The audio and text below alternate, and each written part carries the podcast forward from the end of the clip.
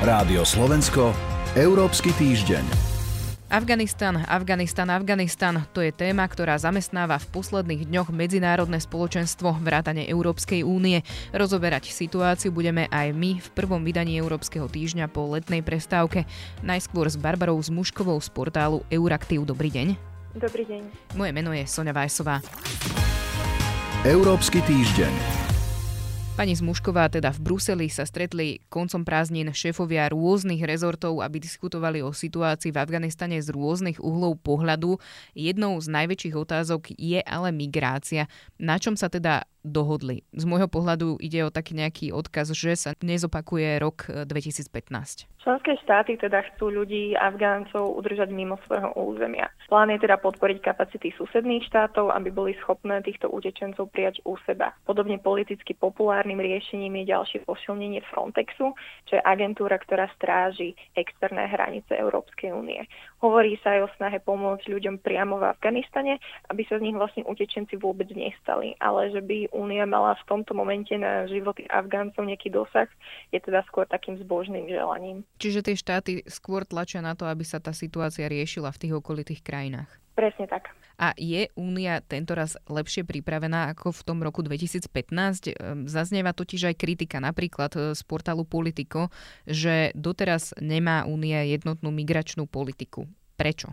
To, o čom som teraz hovorila, teda táto snaha o udržanie ľudí mimo Európy, bola stratégia Európskej únie od toho roku 2015 aj doteraz. Ako efekt, tak ten objem tej nepravidelnej migrácie do únie sa naozaj znížil vďaka obdobnej spolupráci napríklad s Tureckom alebo Marokom. Európa ale naozaj nie je lepšie pripravená na ten prípad, že by tieto snahy nevyšli. Krajiny neboli schopné sa dohodnúť na novom migračnom pakte napriek tomu, že v rámci neho mohli solidaritu prejaviť napríklad aj poslaním peňazí.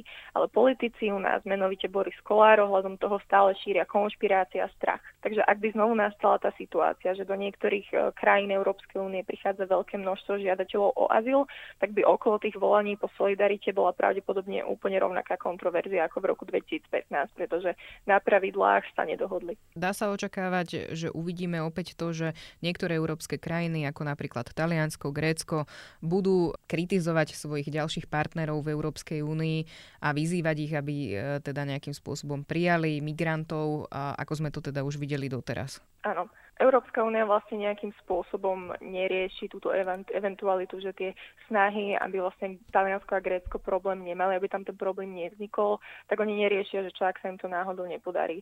To je také niečo, že všetci si pravdepodobne presne predpokladajú, vidia, že by tam ten problém bol, ale vedia, že riešenie nemajú sa dohodnúť, nevedia, takže dúfajú, že sa to nestane a nejakým spôsobom to neriešia. Asi sa dá aj očakávať, že sa o migračnej politike bude opäť a opäť rokovať na tých stretnutiach. Áno, určite to bude jedna z veľkých tém najbližších týždňov, mesiacoch. Za rozhovor ďakujem Barbare Zmuškovej.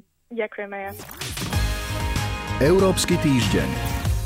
Reakciu Európskej únie teraz rozoberiem s Luciou Jar z portálu Euraktiv. Dobrý deň. Pozdravujem. Štáty Európskej únie hovoria opäť o vlastných jednotkách rýchlej reakcie, čiže akejsi európskej armáde. To je jedna z tých reakcií Európskej únie na situáciu v Afganistane. Nie je toto už ale taká nejaká obohraná pesnička, no bez reálnej šance na vznik Európskej armády? Áno, je to, je to taká téma, ktorá sa v Európskej únii otvára vždy, keď sa objaví možno aj politická príležitosť a šéf európskej diplomácie Jozef Borel, ktorý opäť túto tému ako keby otvoril, tak cíti, respektíve, že, že takáto príležitosť tu je. Faktom ale je, že mechanizmy na to, aby únia vedela napríklad ľudí evakuovať z ďalekej krajiny, blok úplne nemá vo svojich rukách. Stále sa spolieha na na svoje členské štáty a ani tá koordinácia medzi 27 úplne nefunguje ideálne. Na čom sa ale pracuje, a to naozaj už dlhšie, je, je taká snaha získať takú tú svoju obrannú bezpečnostnú autonómiu, teda samostatnosť, niečo zaistiť vo vlastnej bezpečnosti, pretože je naozaj faktom, že pri vojenských konfliktoch sa blok naozaj najviac spolieha na ochranný závoj Spojených štátov amerických a aj ten odchod z Afganistanu ukázal, že Washington má pri takýchto strategických rozhodnutiach aj v Severoatlantickej aliancii naozaj posledné slovo. No a niektoré európske krajiny samozrejme s tým majú problém. A ako som teda povedala, tak rozbehnutý už je viacero projektov na Európskej únii, na, na európskej úrovni, ktoré majú akýmisi postupnými krokmi vlastne zlepšovať prepojiteľnosť a spoluprácu armád vyvíja sa konkrétna technika, konkrétne systémy, pracuje sa na lepších vojenských európskych mechanizmoch a koordinácii. Takže sa možno zdá, že je to taká obohratá pesnička, tak treba vidieť možno aj pod ten povrch, že e, deje sa množstvo vecí. Samozrejme, nejaká spoločná armáda nevznikne ani za mesiac, ani za rok, ani za 5 rokov. Navyše v prostredí, keď s tým nie všetky krajiny sú úplne stotožnené, ale pracuje sa na tom v nejakých intenciách a, a v nejakých aj rozmeziach. Vy ste pred chvíľkou naznačili, že koordinácia medzi členskými štátmi nefunguje práve najlepšie. To platí aj pre migráciu, na ktorú podľa toho rozhovoru, ktorý sme mali pred chvíľkou s vašou kolegyňou pani Zmuškovou, nie je úplne teda pripravená. Niektorí aj hovoria o tom, že práve to, čo sa deje v Afganistane, si odnesie Európska únia, ktorej hrozí tá migračná vlna. Ako sa ale teda Európska únia pozerá na tie udalosti v Afganistane po odchode spojeneckých vojsk? Aké sú tie reakcie? Aké aké sme mohli vidieť? Uh-huh. Hlavne posledný týždeň sa uskutočnili viaceré rady, teda ministri rôznych rezortov sa, sa o situácii rozprávali, ministri vnútra, obrany, zahraničných vecí a keď sa pozrieme naozaj na tie už také oficiálne vyhlásenia, ktoré z toho vzýšli, tak je tam niekoľko takých spoločných elementov. V prvom rade určite krajiny Európskej únie si myslia, že treba pristupovať k celej tej situácii nejakými spoločnými silami, koordinovať sa s medzinárodnými zložkami a menovite spomínajú OSN. Ehm, hlavnou témou bola evakuácia, najmä teda európskych občanov, čo bola veľká priorita.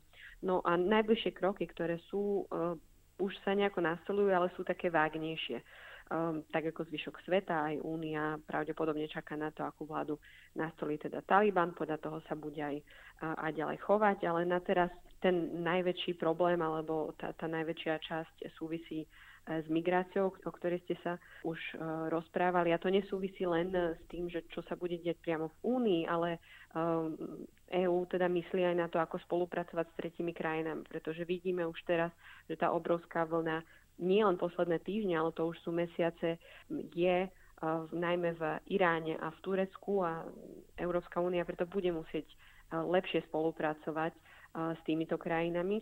No a v neposlednom rade chce blok sa pozrieť aj na taký akčný plán, ktorý má pre spoluprácu s Afganistanom, ktorý chce teda nejako prenastaviť, zmeniť ho, prispôsobiť tým novým skutočnostiam a podľa toho už potom ďalej postupovať. Čiže to všetko sú také um, diskusie na najbližšie, najbližšie týždne, možno aj mesiace.